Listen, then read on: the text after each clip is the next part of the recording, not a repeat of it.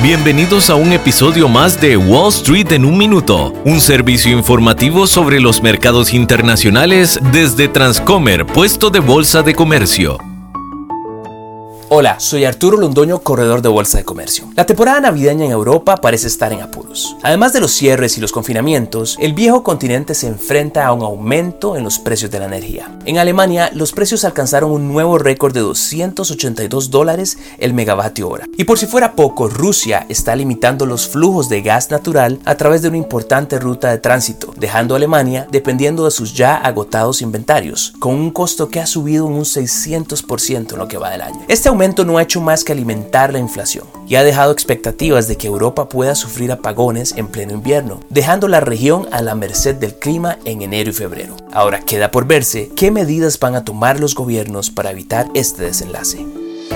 Este episodio de Wall Street en un minuto fue presentado por Transcomer, puesto de bolsa de comercio.